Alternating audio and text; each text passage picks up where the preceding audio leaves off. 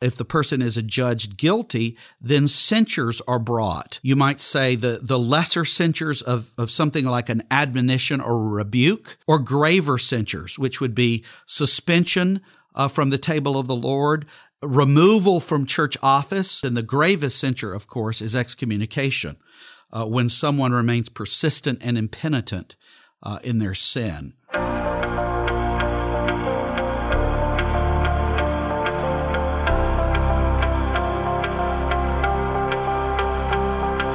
Welcome to Mid America Reformed Seminary's Roundtable Podcast, a broadcast where the faculty of Mid America discuss everything from Reformed theology, cultural issues, and all things seminary. This is episode 89, and I'm your host, Jared Luchabor. Thank you for tuning in. Continuing in his series on church discipline, Dr. Alan Strange moves forward in describing it in the lives of church members.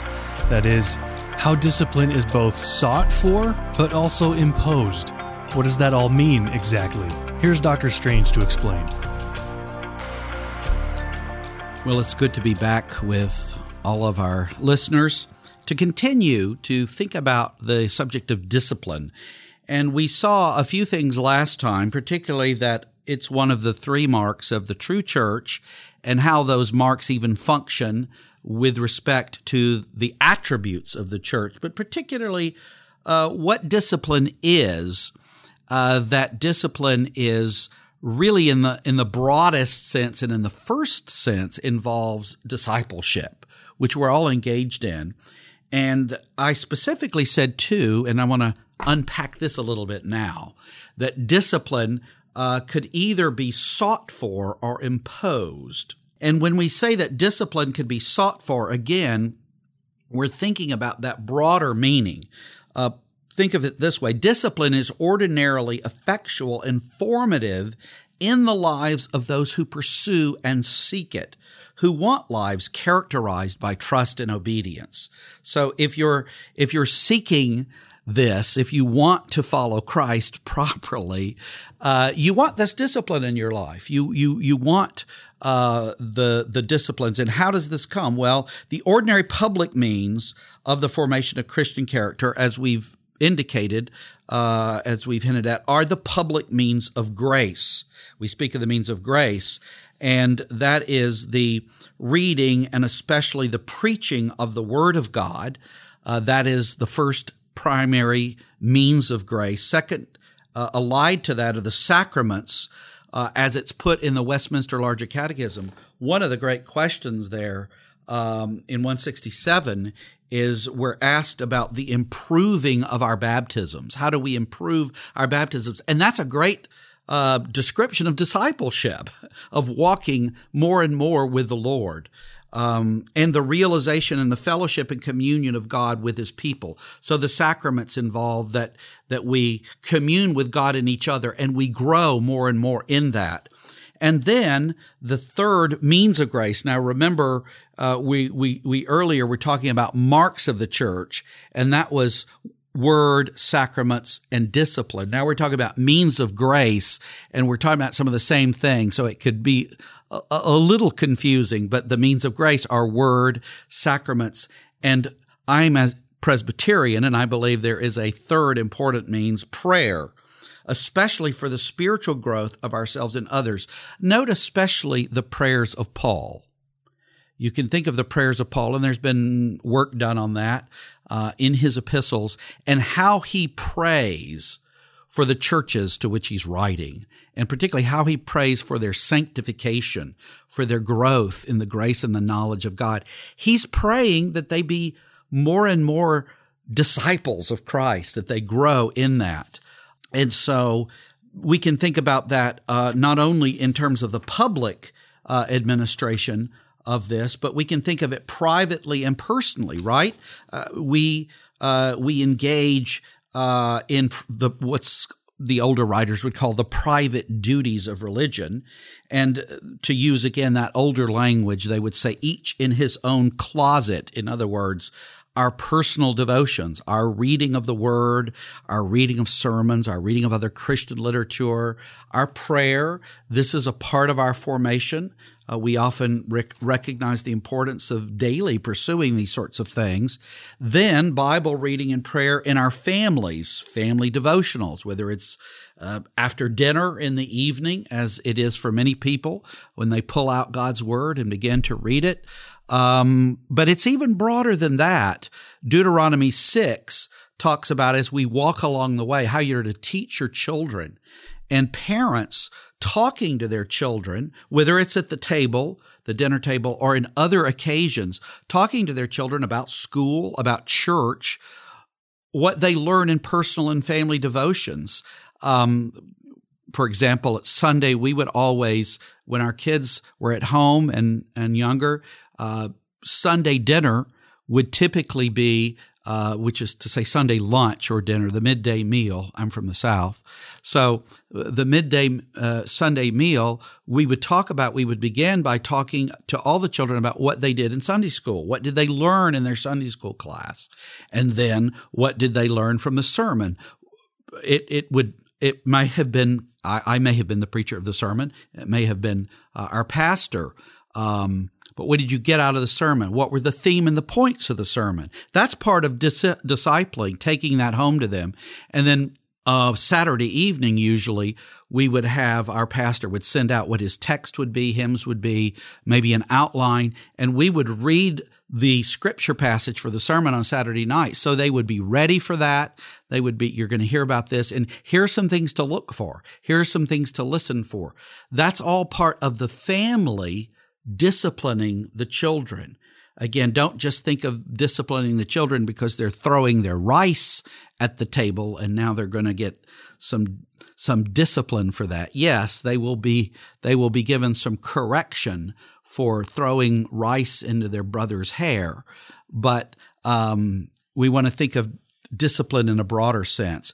Discipline can and also does include when disobedience manifests itself censure from others. So we've talked about sought for discipline, and now we're talking about what most people think about when they think about church discipline, which is imposed discipline. And we can think about that in two ways. We can think about that sort of discipline informally and formally. And I think it's very important that we think informally first because, again, we can just go to the formal and we miss the informal especially in our churches. I think there are other kinds of churches, other kind of evangelical churches where they talk a lot about one anothering, where they talk about ministering to one another, um, that that we can sort of miss and just resolve everything into the formal. And I don't think that we should do that. Um, I think we should should pay attention at both levels, you might say, the informal and the formal. What do I mean by the informal? Well, a friend challenging, encouraging, even rebuking. I, a, a, friend of mine in the church, two brothers in the church, let us say, brothers in the Lord, one should be able to say to the other, should you speak to your wife that way? A really good friend should be able to say, one Christian man should be able to say to another Christian man, should you speak to your wife that way? And the response, it isn't a biblical response to say, that's none of your business. It may be an American response. It may be a fleshly response. It's not a biblical response. Um, because if we look at, at, at Matthew 7 and we look at Galatians 6, yes, we need to make sure that we take the that we attend to the telephone pole in our eye before we deal with the speck in our brother's eye. And Galatians 6 says, You who are spiritual ought to do this. But we shouldn't let those warnings of how we engage each other about sin that we may see in each other's lives. We shouldn't let that warn us off altogether because the intention is that we that we would be speaking into each other's lives. Um, and and so the scripture says, well, here's how you do it with a mind and an eye to your own sin. Don't I shouldn't speak to you, Jared, about your sin. You shouldn't speak to me about my sin without being aware of your own sin. But the Bible isn't saying don't ever say anything to each other about sin that you might see in the life of another. It's not saying that. Or you say, well, shouldn't it be an elder or pastor? It can be a friend, but it can be an elder or pastor. And that's still informal. Notice this. It may carry a little more weight, right? Uh, our form of government for the OPC specifically says elders are to seek to resolve matters before bringing it to the session. So if an elder sees something, they're not just to immediately bring it into the session and report to the session, member X was doing Y and needs to be spoken to. He's supposed to engage that person. It's very clear, according to our order, that he's supposed to engage that person and seek to deal with them. Seek the the the. We're going to hear this as we go through this. Uh, we're probably going to need more than three talks if we really get into this. But one of the great principles of church discipline is always understood as we do as Reformed and Presbyterian. One of the great principles is it always ought to be as personally as possible and as locally as possible. The notion that, you know, I just saw my brother or my sister do X. And now the way I help discipline them is go tell it on the mountains. No, you're supposed to go tell the gospel on the mountains, but you're not supposed to tell perceived faults or sins of your fellow Christians on the mountains. You're to deal as personally as possible. And so you deal with them personally. If you're a member and you're not sure what you should do about what you've seen, you could speak to an elder, speak to a pastor about advice, and they may say, well, here, let me go and speak to the person. It, there, there, there's, there's so many uh, variables here and you know we we we can talk and it would be good to talk about i'm not sure if we're going to have the time in these three to talk in detail about matthew 18 and some of these other passages of how to really work this out. But that's an informal approach. And then there's a more formal approach right where the church acting in a judicial capacity takes something up. It presumes, I would say, and I think it should presume, that informal approaches have failed. It's sort of like the first step of Matthew 18, which is if your brother sins against you, go personally and privately to him, speak to him about it, and if he hears you, you've won him or then take a couple of others if he if he will not hear you and that doesn't mean you just go once necessarily and say okay we go to the second step you, you ha- this all has to be done very thoughtfully with wisdom. And it's also not the case that the second step is a group of your friends to beat him up. They're witnesses.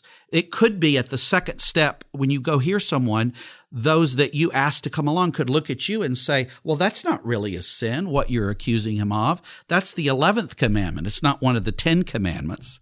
Um, or, didn't you just hear he ask your forgiveness and you're not say you're not forgiving him? This he's trying to resolve this. Don't you see that? So in other words that can be part of that. We might say then the the the third step is where formal discipline comes in when it says tell it to the church. And tell it to the church does not mean and again, this, this could be several talks on this, and I've written about this. Tell it to the church does not mean, as Reformed and Presbyterian understand it, that you go after going through the first two steps, you go and tell everybody in the church. It means you tell the representative leaders, you tell the minister and elders, you tell the consistory, you tell the session what's happening and what's going on. That's what it means to tell it to the church. Again, I recognize that this requires some, some work to understand what that means precisely. And there are some differences among people. And if you do, as you go and you tell the session, the consistory, and they get involved, as the judicatory engages this, if they're convinced that the person is guilty of a sin, now that that's a whole nother question. If the person says, I'm not guilty, I didn't do this, you have to have some kind of process, some kind of due process, some kind of trial to, to demonstrate that they did. The purpose of an ecclesiastical trial or something like it is to establish the facts of the case because they're in dispute. They're in dispute. The person is saying, no, I didn't do it. Now, most sorts of situations, people will say, I did it or they will they will acknowledge things. So that's that's what you have in most cases. But in the case where somebody doesn't acknowledge it, what do you just do? Say, "Well, no, we know you did it." Well, if it's a personal private thing, you don't know that they did it. It has to be established. So the purpose of something like a trial, some people don't like to call them trials. Whatever you want to call it, is to establish the facts of the case and apply the law of the church to the case. That's the twofold purpose of some kind of procedure or trial. Establish the facts and apply the law of the church. And then if if this person is found uh, if the person is adjudged guilty, then censures are brought.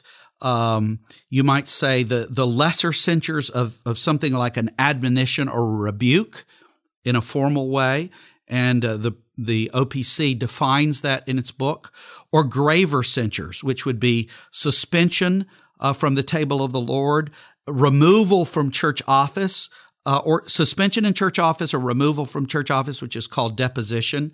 Um, so those sorts of suspensions are are graver censures, and the gravest censure, of course, is excommunication, uh, when someone remains persistent and impenitent uh, in their sin. Well, having talked about informal discipline and formal discipline that is imposed, not necessarily sought for, we can take up next time something of the practice of this informal and formal discipline.